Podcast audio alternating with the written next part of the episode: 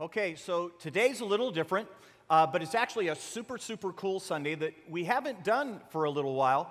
And so for those of you that maybe are new and have never experienced this, what we've done last week and then this week, we've just simply said, hey, write down your questions, and then we're going to take the morning and answer those questions as much as we can, as best we can. And then, honestly, there were some amazing questions this time. And we're actually going to build some series to say, boy, this got asked over and over and over again. We better take some time and actually talk about that more than just 4 or 5 minutes on a Sunday. So if you came and if you're one of those people who goes, I have to hear a sermon every Sunday, you need to know today's going to be a little more like a Bible study than it is a sermon, because we're just going to work through as many questions that you asked as we possibly can. And I just want to say hi to the group out there at San Tan. San Tan asked some of the best questions this time. You'll know it because they're on the yellow slips. But we're just thrilled to have you guys doing this with us too, and first time for you guys. So here we go. We're just going to dig in. We're going to take your questions, go through them. Every hour today is going to be different. And so just in case, and so that you know, next hour, a couple of the questions we already know we're going to talk about. We're going to talk about divorce. When can you? When shouldn't you? We're going to talk about dinosaurs. That was a big deal. People are very worried about dinosaurs. I don't know why. They're dead.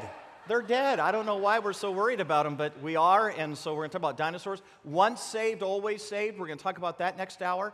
And then an interesting one was, how does Jesus dying on the cross work? I mean, how does that actually help us that Jesus, I mean, how does that work? So that was next hour. We're going to cover all those and a bunch more. Okay, so here we go. These are this hour's questions. Here we go. My dad wants to know where you buy your shirts. Now, here's the worst part about that question. The person asking it was 60, so their dad is 80. And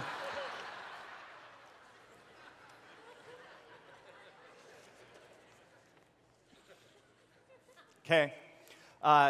The answer, by the way, is buckle. Okay, all right.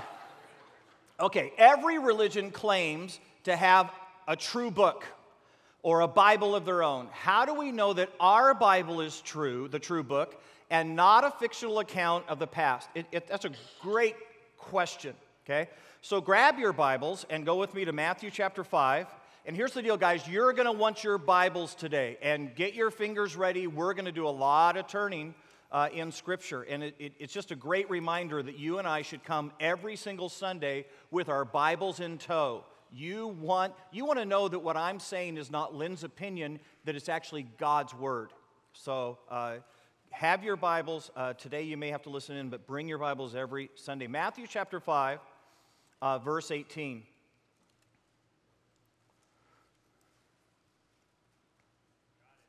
You got it? Good. Thank you. Yeah.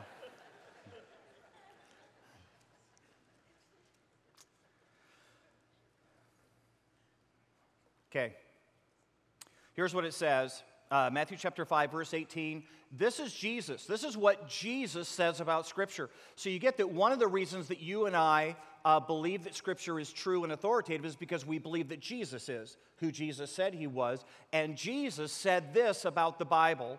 Okay, Matthew chapter 5, verse 18, Jesus said, I tell you the truth, until heaven and earth disappear, not the smallest letter, nor the least stroke of the pen, will by any means disappear from the law until everything is accomplished. So you get what Jesus says about the Bible. He says, look, it is more likely that the earth would stop turning on its axis. It is more likely that the stars would fall from the sky than that you would find, you ready for this? The least stroke of the pen, the crossing of a T, the dotting of an I, to be found errant within Scripture. Now that's a pretty strong commendation by Jesus. And I'm going to suggest to you that one of the most powerful things about this is simply this. The Bible says, look, don't take this as a good reference book. That's not what we're saying. This isn't good, healthy knowledge, okay? This isn't Confucius writing down platitudes and proverbs to help your life. Scripture says, no. Matter of fact, 2 Timothy chapter 3, verse 16 says, every word in Scripture, you ready for this, is God-breathed. In other words, what it's saying is that as the authors of Scripture wrote it down, they weren't just writing down their own words. It's as if Jesus was leaning over their shoulder, whispering in their ear, and the very breath of God was there against their neck while they were penning Scripture. Now, here's the thing that makes this so radical and so amazing. If that's true, the Bible claims about itself what we call inerrancy, that there are no mistakes because it is God-written. Well, guys, here's the easy answer to that. All you have to do to prove that the Bible's not true is find the first mistake. And the moment you find the first mistake, then you know the Bible lied about itself, and you know that Jesus was mistaken, and everything that you and I believe goes tumbling down because the Bible claims to be God-breathed. So do this. Find the first mistake. You realize that men and women for thousands and thousands of years, ever since that passage, have been looking for the first mistake. Guess what? It's not there.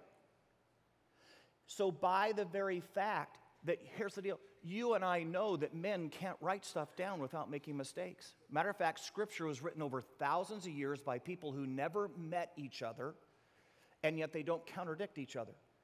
I contradict my administrative assistant every day. And yet you can't find it in Scripture. And people some were kings and some were lowly fishermen, never contradict, never make a mistake, never make an error. And the only answer for that, guys, is that it is God-breathed. This is not true of other books. I'm going to tell you that when you get to the Koran, when you get to the Book of Mormon, it is replete with mistakes. You can find them before you flip through the first 4 pages. They are everywhere because they have human authorship. I'll give you a real quick one. Book of Mormon says that the story of the Book of Mormon, the whole premise of the Book of Mormon, is that when Jesus died, for those 3 days, he actually came to America and preached to the lost tribes of Israel in America, who happened to be the Aztec Indians. They were the lost tribes. Now, first off, I didn't know any tribes were lost. But he came for 3 days. And the other part I can't quite figure out is why did Israel get 3 years and the lost tribes only got 3 days? I don't know.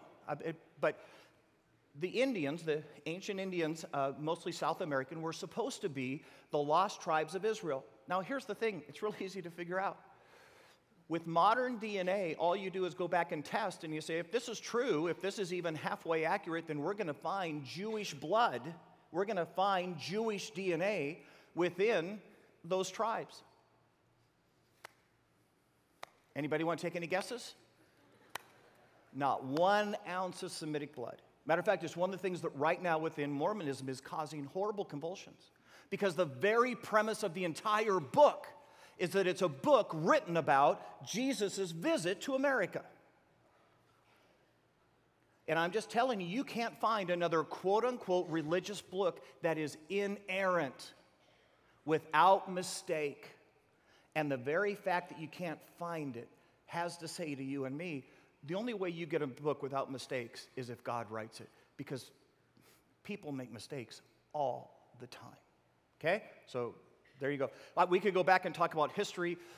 You realize for years and years and years, historians said David was never even a real king. We found archaeological evidence. People said the walls of Jericho couldn't have fallen out. When they found the walls of Jericho, they had fallen. I mean, you just can't even believe the archaeological evidence that supports the absolute historic accuracy of Scripture. It's just all over the place. You and I should never, ever, ever blink when it comes to the Bible being accurate and true. All right, good question. Thank you. All right. Whew. Whatever happened to Joseph, Jesus' dad? He died.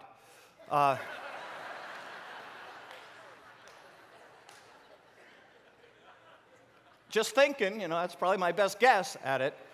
Yeah. All right, here's a San Tan question. All right. In 2 Samuel chapter 6, verses 6 through 7, why would this man be killed when all others sin daily and are allowed to live? Isn't all sin the same in the eyes of God? So let's go there real quickly. 2 Samuel. And if you're not real familiar, 2 Samuel is going to be toward the front of your Bible. Genesis, Exodus, Leviticus, Numbers, Deuteronomy, 1 Samuel, 2 Samuel. Joshua, Judges, 1 Samuel, 2 Samuel. Now, I skipped a few books there. 2 Samuel, chapter 6.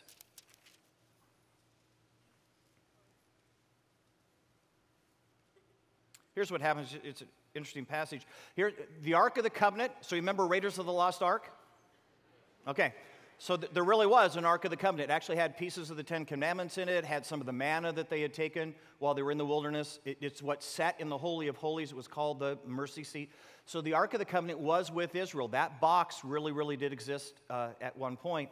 We have no idea where it is or if it's been destroyed. We don't know. But it did exist at one point. And part of God's command was no one is to touch this thing. No one is to, because, ready, God is holy and you're not. And you are not to touch this thing because it represents the presence of God with us. Do not touch it. So here it is in 2 Samuel chapter 6, verse 6. They're moving the ark. They're bringing it back to Jerusalem. They're moving the ark. I should tell you that. It's on a wagon. And it says, and when they came to the threshing floor at Nacon, Uzzah reached out and took hold of the ark of God because the oxen had stumbled. And the Lord's anger burned against Uzzah because of his irreverent act. Therefore, God struck him down, and he died beside the ark of God. So you get the moment. They're moving the ark back. God said, don't ever touch it. Don't ever touch it. They're moving it back on a cart, which, by the way, they shouldn't have been doing. The proper way to move the ark is they had dowels that were supposed to go through rings on the side of the ark, and the priests were to carry it, and they've chosen to disobey that command. They're bringing it back on a cart, and as they're doing that, the cart hits a pothole. The oxen stumble, it says, and now the ark is tipping, and this guy reaches out to touch the ark. God says, dude, I don't think I could have been any clearer. And he falls over and dies. Everyone's going, whoa, Nelly. You know, okay? And so his question is, hey, wait a minute, why is that guy getting killed? And other people sin, and they don't get killed immediately when they sin. And then next part of the question, this is the part you and I got to catch. Because, isn't all sin the same? So why would he get killed for that sin when I've sinned and I don't get killed? Why would God do that? So let me ask you this question. Who told you that all sin was the same? Who told you that? It's interesting because an awful lot of Christians believe this, but where did we get that? Can you even give me a passage that comes anywhere close to saying that all sin is the same? Okay, so you guys get to go look for that. You guys get to have fun because I don't think it's there. Because I just can't find, I think it's an absolutely unbiblical principle. The Bible never says that all sin is the same. And I think what happens is a lot of times Christians get freaked out and they go, look, all sin is bad. And you're right, all sin is bad. And all sin is evil. And all sin separates us from God. You're right. But I think they're afraid that we're all going to walk around and go, well, it was just a little sin, so who cares? No such thing, guys. No such thing in that regard, because here's what you got to get. That's like saying if somebody threw up in the punch bowl and you dipped out a cup for the punch bowl and he said, there's just a couple floaties, no big deal. Okay? So when it comes to sin, you're right in this regard. Any floaties are too many floaties. That is a good principle. But let's just be honest, you could take a scoop and there could be a lot of floaties in there, right? I mean, so not every scoop is equal, and not all sins are the same, guys. I'm just telling you, they're not all the same. Someone who molests a child commits a sin that is different in magnitude and in punishment from someone who tells a lie. They just are. Matter of fact, grab your Bibles because I think Scripture supports this. Go with me to Luke chapter 10. If you're not familiar, go to the back of your Bible, work to the left. It's New Testament, Matthew, Mark, Luke. Luke chapter 10.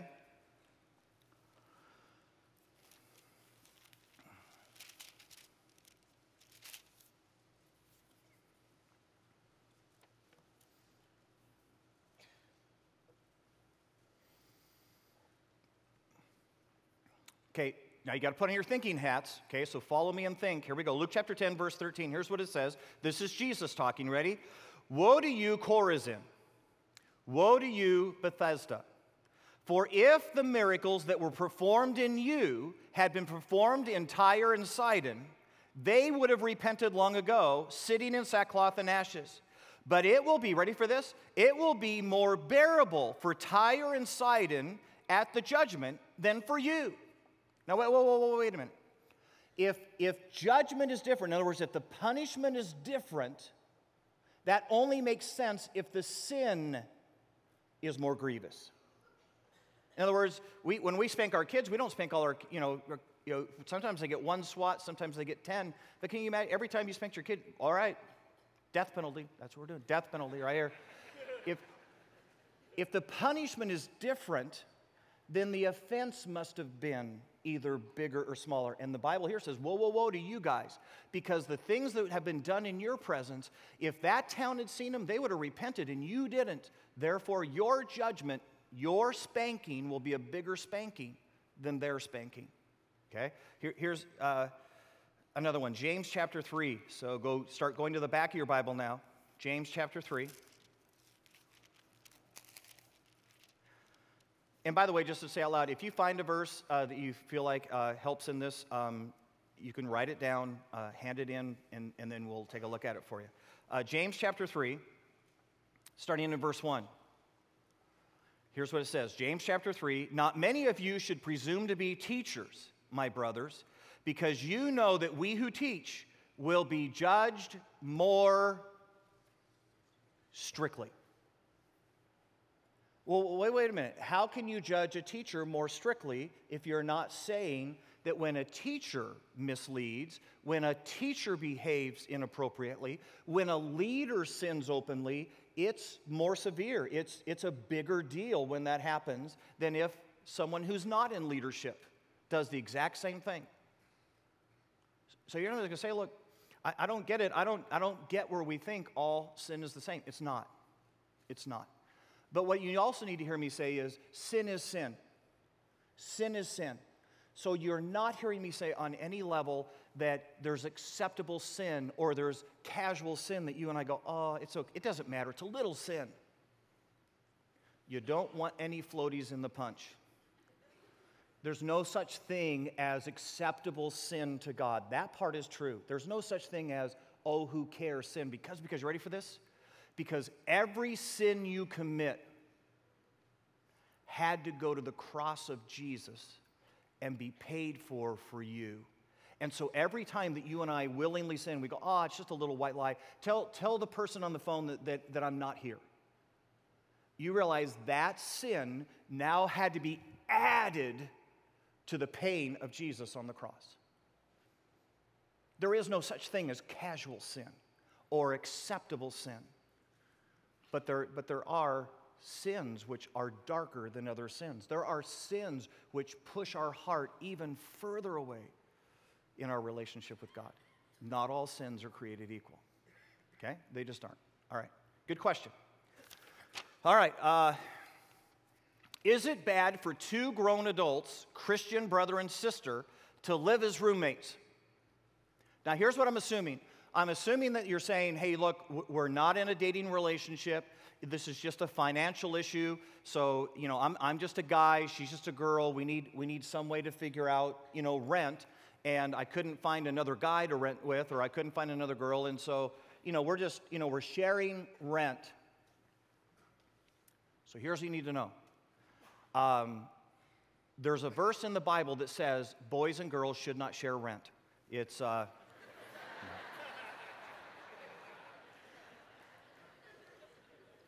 There's not. There isn't.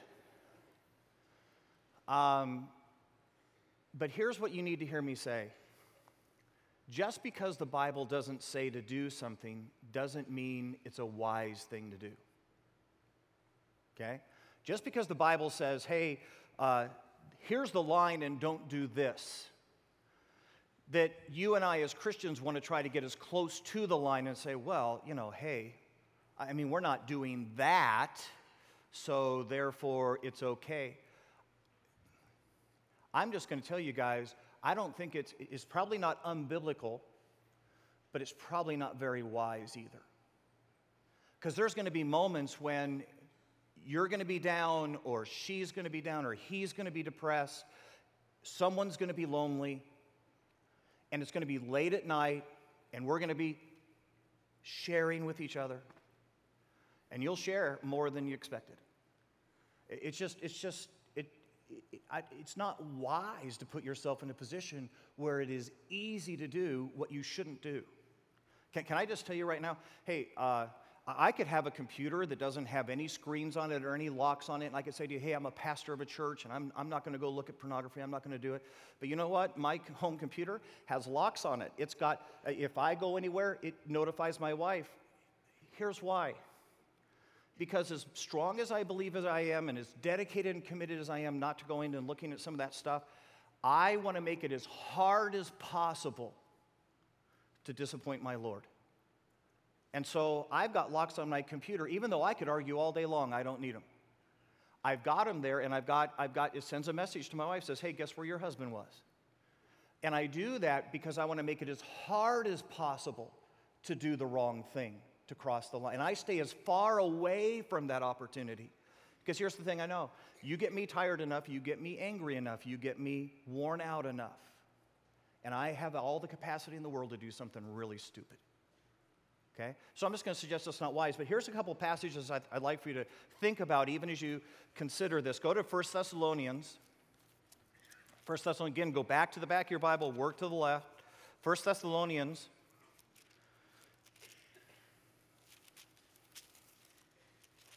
Chapter 5,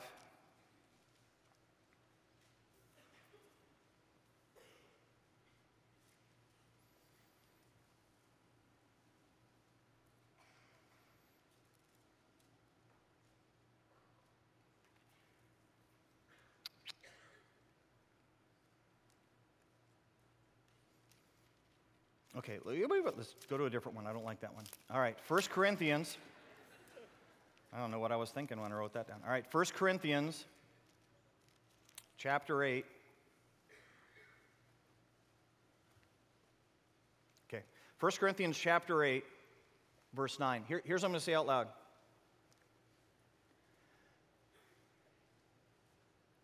You have a guy and a girl living together in the same apartment, and especially people who don't know you, and especially people who don't know your Jesus. What are they thinking? What do they think's going on in that apartment? Come on. I don't know. What would they be thinking? I don't know. You know exactly what they're thinking. They've got a pretty good idea what's happening. That at the very least, you're friends with benefits. That's, you didn't know I knew that, did you? The pastor, friends with, pastor knows that? So, you know that's what they're thinking. So tell me about your testimony for Jesus Christ when the people around you believe you're friends with benefits. It's not true. And you can stand there and go, no, we're not sleeping together. But here's what they're doing. They're putting it through the filter and the screen of their life, and they're going, dude, there is no way I'm living in a room with that girl and I'm not messing. There's no way that I'm with that guy and I ain't. Because they're running it through their filter. And Scripture says, hey, look, avoid even the appearance of evil. Because at the end of the day, guys, here's what I'm going to tell you. You don't live for yourself. You live for Jesus Christ, and you live for his testimony. You don't represent just you. You represent your Savior, and you have no right to do something that causes people to despairingly look at your Savior and go, see, these Christians talk about it, but they're just like us. I mean, we all know what's going on in that apartment, right? There's a passage that's we just turned. It's 1 Corinthians chapter 8, verse 9. Here's what it says. I think it's a great principle. Be careful how you exercise your freedom. So in other words, can I do it? Yeah, you can probably do it. The Bible doesn't say you can't do it. Be careful how you exercise your freedom so that it does not become a stumbling block for the weak. So that others don't look and say, boy, I'll bet you, and my best guess is. And you go, well, I know in my heart I'm not doing anything wrong. Yeah, but the problem is they don't know that you're not doing anything wrong. And you and I have to always take into account that we don't represent just ourselves. We represent our Savior. And I'm not going to give somebody who's far from Jesus any excuse not to listen to my story. So, is it sin to do it? No, I can't say that it's sin. I can say it's probably dark gray. And I think wise Christians would probably avoid the appearance of evil. And I just can't believe, I cannot believe that you're telling me you cannot find anybody else in the entire world to share rent with you besides someone of the opposite sex. And if you really have that problem, you come meet with us. We'll help you find an apartment mate. All right. There we go. 3 people are clapping. The other 20,000 are living with their boyfriends. All right. Ah! You're killing me. All right, here we go. This is a question about capital punishment.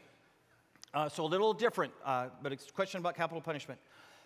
Scripture says to kill those who bear false witness, and the commandments say not to kill. How do you resolve this conflict?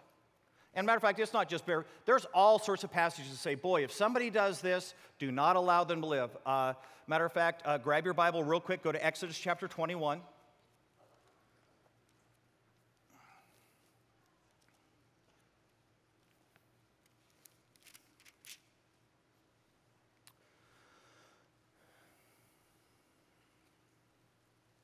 Exodus chapter 21,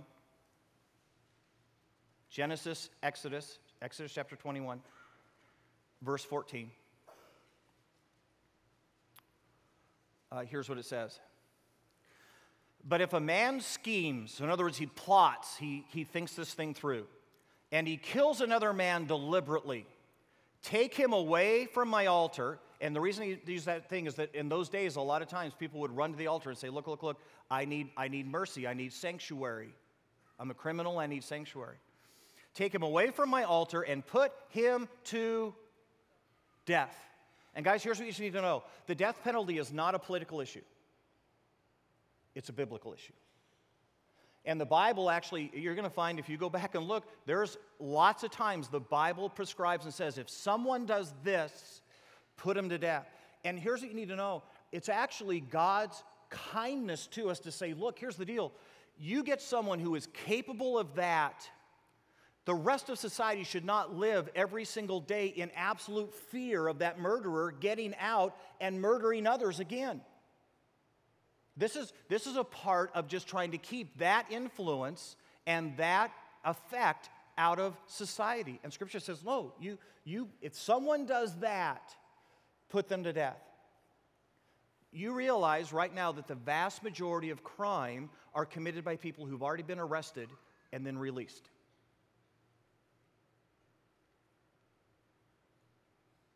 And there are certain people that Scripture just says should not even be in our culture. We don't want them raising the next generation of kids. We don't want, if someone is capable of doing that, just remove them. You shouldn't live in that influence. You shouldn't allow that person to have that effect and that influence others. You go, Lynn, woo, Nelly. Okay? I'm not telling you to kill him. Okay? I'm not saying that. Matter of fact, that's the issue that's at hand here. Scripture is darn clear that you and I are not supposed to be killing each other. You and I do not have the right to go, dude, you're a jerk. You and I as individuals don't have that right. But you ready for this? Government does. Government does. And a matter of fact, I'm going to suggest to you that God holds accountable nations for how they deal with crime and what they tolerate within their culture. And I'm just going to suggest to you that one of the things that right now has made us less than who we were as America is that we have suddenly said, hey, if you're criminals, you get a pass. If you do that, okay, we'll put you back out within our culture. It's not a political issue, guys. It's a biblical issue. Okay? Matter of fact, grab your Bibles real quick. Go with me to Romans chapter 13. Okay? Again, all the way to the back of your Bible, then work to the left. Romans chapter 13. Hey,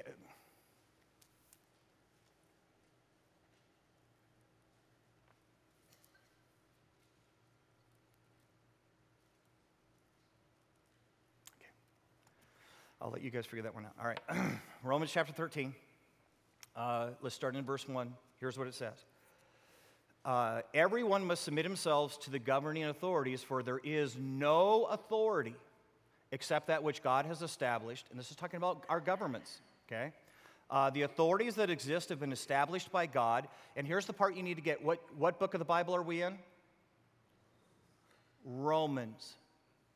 Talk to me about any government that has ever existed that was more perverse, more dark, more godless than the Roman Empire.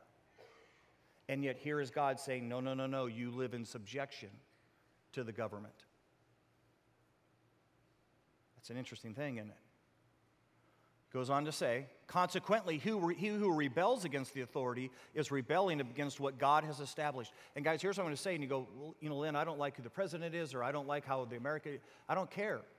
You and I are not to rebel. You and I do not go put bombs at the Boston Marathon. I don't care how much you don't like it.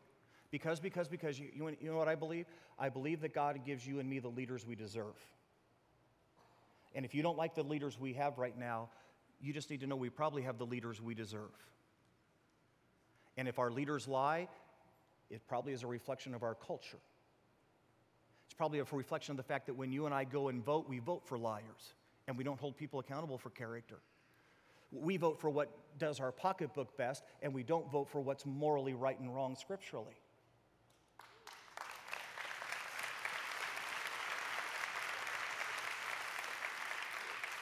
I'm going to suggest to you we've got the leaders we deserve, okay?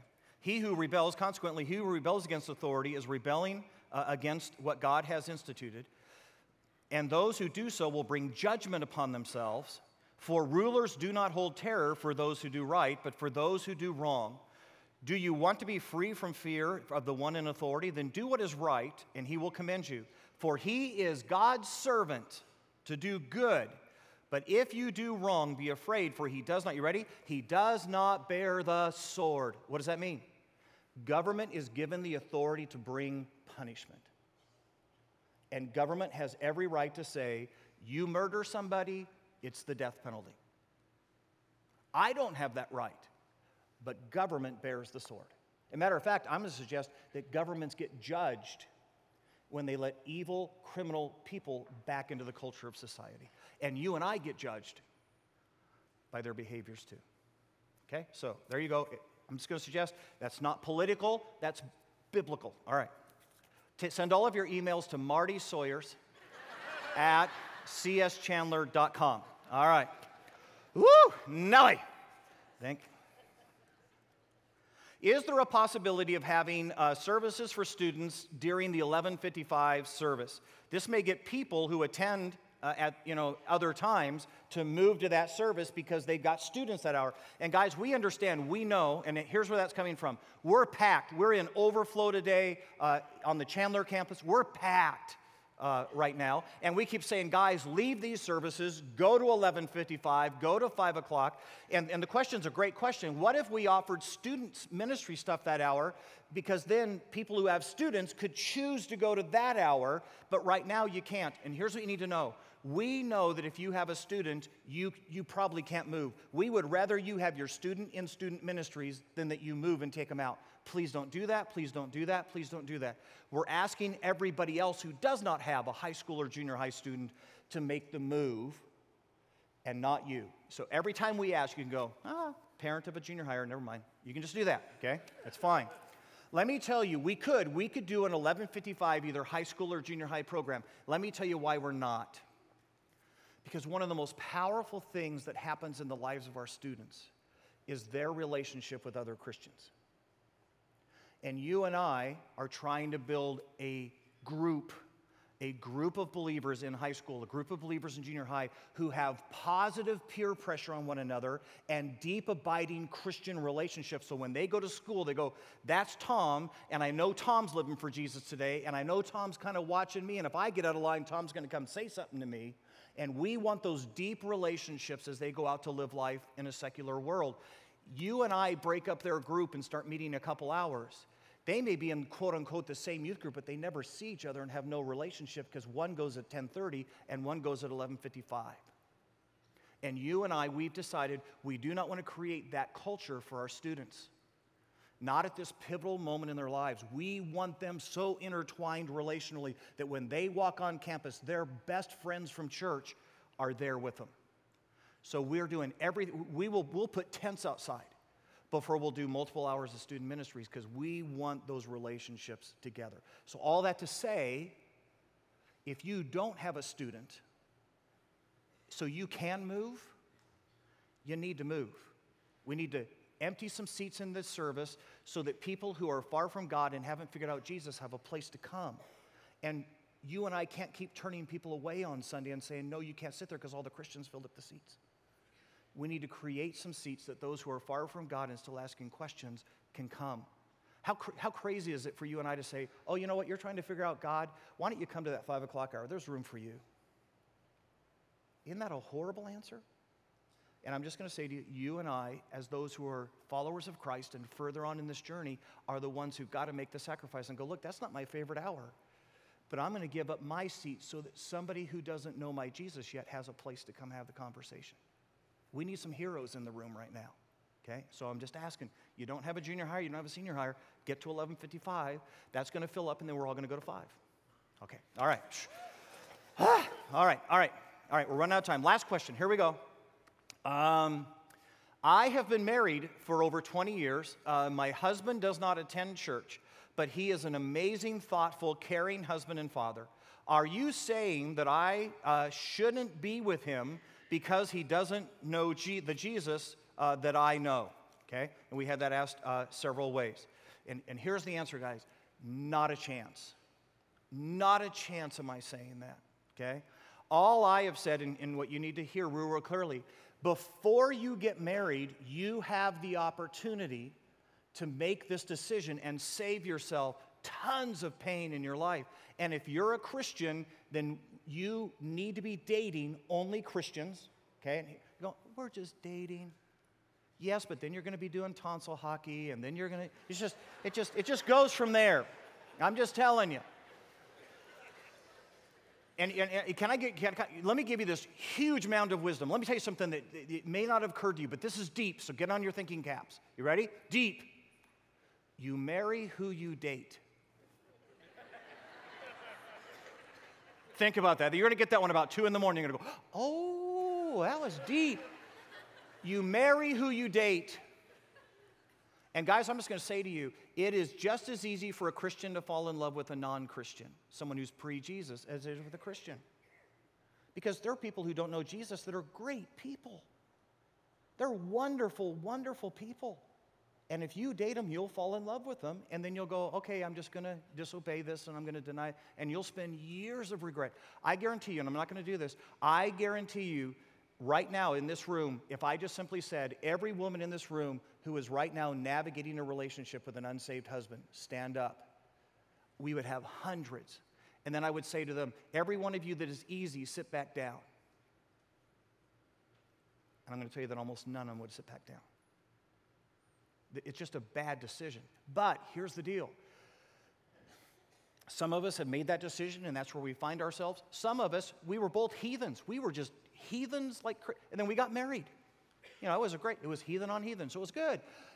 But then one of us came to Jesus, and one of us is really serious about God, and now, you know, the other one's not. And so what do you do now? And Scripture is just super, super clear. You stay in that marriage, absolutely, unequivocally. Okay, matter of fact, grab your Bibles and go with me to 1 Corinthians. So again, you can go to the back of your Bible, work to the left. It's 1 Corinthians chapter 7.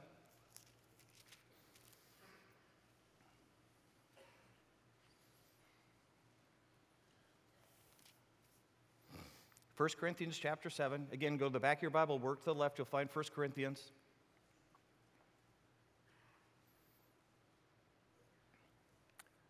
Starting in verse 12, here's what it says. To the rest of this, I say, not the Lord.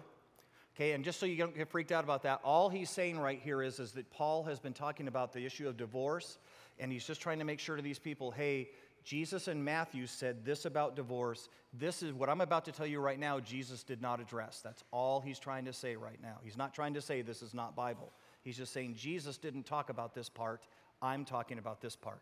So here we go. To the rest I say, I, not the Lord, if any brother has a wife who is not a believer and she is willing to live with him, he must not divorce her. I think that's fairly clear. And if a woman has a husband who is not a believer and he is willing to live with her, she must not divorce him. For the unbelieving husband has been sanctified through his wife, and the unbelieving wife has been sanctified through her husband. Otherwise, your children would be unclean, but as it is, they are holy. Now, ooh, Nelly. All right. Here's what it's saying. It is not saying that if an unbeliever is married to a believer, then somehow the wife's belief makes the unbeliever a Christian. That's not what it's saying here. Here's what it's saying. The word sanctified simply means to be pushed in the right direction, to move in the right direction. And all it's saying is this: if you're a believing wife living in the home with an unbelieving man, you realize you are his best chance at Jesus. You realize you are the light in the darkness for him. You are the thing pushing him to have to reconsider that decision about God. And if you remove yourself, if you say, look, I'm leaving you because you're a dirty, rotten heathen, so you're taking the light out of the room. You're taking the testimony of Jesus out of that home. And then, God forbid, the kids stay with him or the kids stay with the mother who doesn't know Jesus. Then what happens to the kids? Because you've taken that influence and that presence out of the home. So Scripture is absolutely clear and says, absolutely not. No. If you find yourself in a relationship where you're married to someone who doesn't, then you live from God from this moment. You do what you're supposed to do now. And you be a testimony. But here's what I'm going to say out loud real quick. Ladies, especially, okay? If you're a believing man and you have a wife who doesn't know Jesus yet, then I'm just going to say, bring them to church. Just make that part of you. You're the one that's supposed to be setting the family structure and the family culture. You're supposed to be leading your home. Just say, look, I get it. I get you don't believe this yet, but we're going to church. That's what I'm going to do. I'm going to lead in this way. This is what we're going to do. This is just part of what our family's going to be. But an awful lot of the time, it's the other way around, isn't it? It's a wife who's a believer and a husband who's not, and you don't have the ability then, wife, to say, hey, I'm going to set the family culture, and we're just going to go to church, and you shut up. You don't have that ability.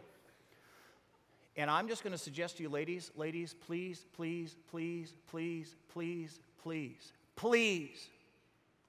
be very, very careful how you give testimony and witness to your husband. Because here's the deal. You're going to find it very easy to tell him, hey, we need to go to church, and you need to lead our home spiritually, and you need Jesus in your life. That's the reason you're such a rotten person. Men have a word for that. It's called nagging. And there's a passage in Scripture that says, better to live on the roof of your house than inside with a nagging woman.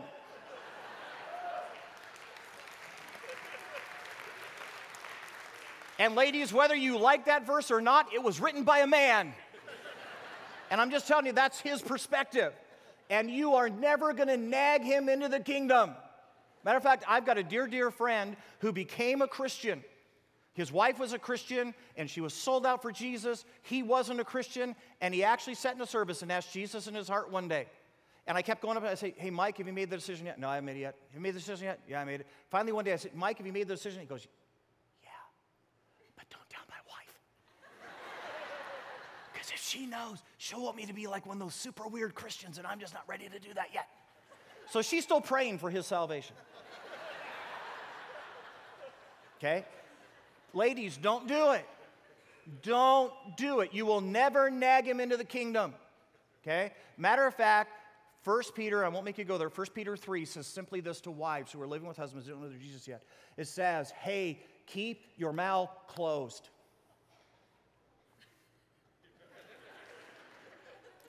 Win him by your conduct. Live Jesus so obviously in front of your man that he has no excuse. And if he gets into an argument about spiritual things, he will not be arguing with you. He'll be arguing with the Holy Spirit. Now, ladies, it's okay. I don't mind if you ask a question. Hey, could we go to church sometime? Or you can say, hey, what if we prayed about that? You can ask questions. It's okay. You just can't say you ought to, you always, you never, let's go because you're a heathen. You can't do that. Okay? Or he will dig in his heels and not come to Jesus for a couple extra years just to spite you. So you win him, ladies, with your conduct. You win him with gently and strategically placed questions. Trust that God is better at this than you. And you know what? I can't tell you how many times, we'll close with, I can't tell you how many times I've had a wife come to me and say, this is so stupid. My husband just became a Christian. And he said, well, how did that happen? She says, I don't know. I've been nagging him for 20 years. He never listens to me. And then there was this guy at work who invited him to a Bible, and he said, yes, I'll go to the work Bible study. And I'm going, what? You won't go to church with me, but you'll go to the work Bible study with that guy you don't even know. And somewhere he led him to Jesus at work. Because, ladies, when you keep pushing, men will resist. They'll think you're being a mom, and no man wants to be married to his mom. That's just weird. Okay? So women, win him with your conduct. Live Jesus so loud that your actions speak louder than any words you would have shared. Okay? But don't you dare leave him, because if you leave him, who's going to be the light in that home? Let's pray. Hey, dear Lord Jesus, we just simply come before you today. Thank you. Thank you for your word. Thank you that sometimes it bothers us and we hear things that we don't necessarily like and kind of make us feel uncomfortable. But God, here's what we're going to do. If we heard something today and we don't like it, instead of getting mad, we're going to go study. We're going to go look in the scriptures and figure out if what we said out loud today really is what the Bible says. And if it is, then we're going to obey. We're going to bring our lives into conformity with scripture. This we pray in Jesus' name. Amen.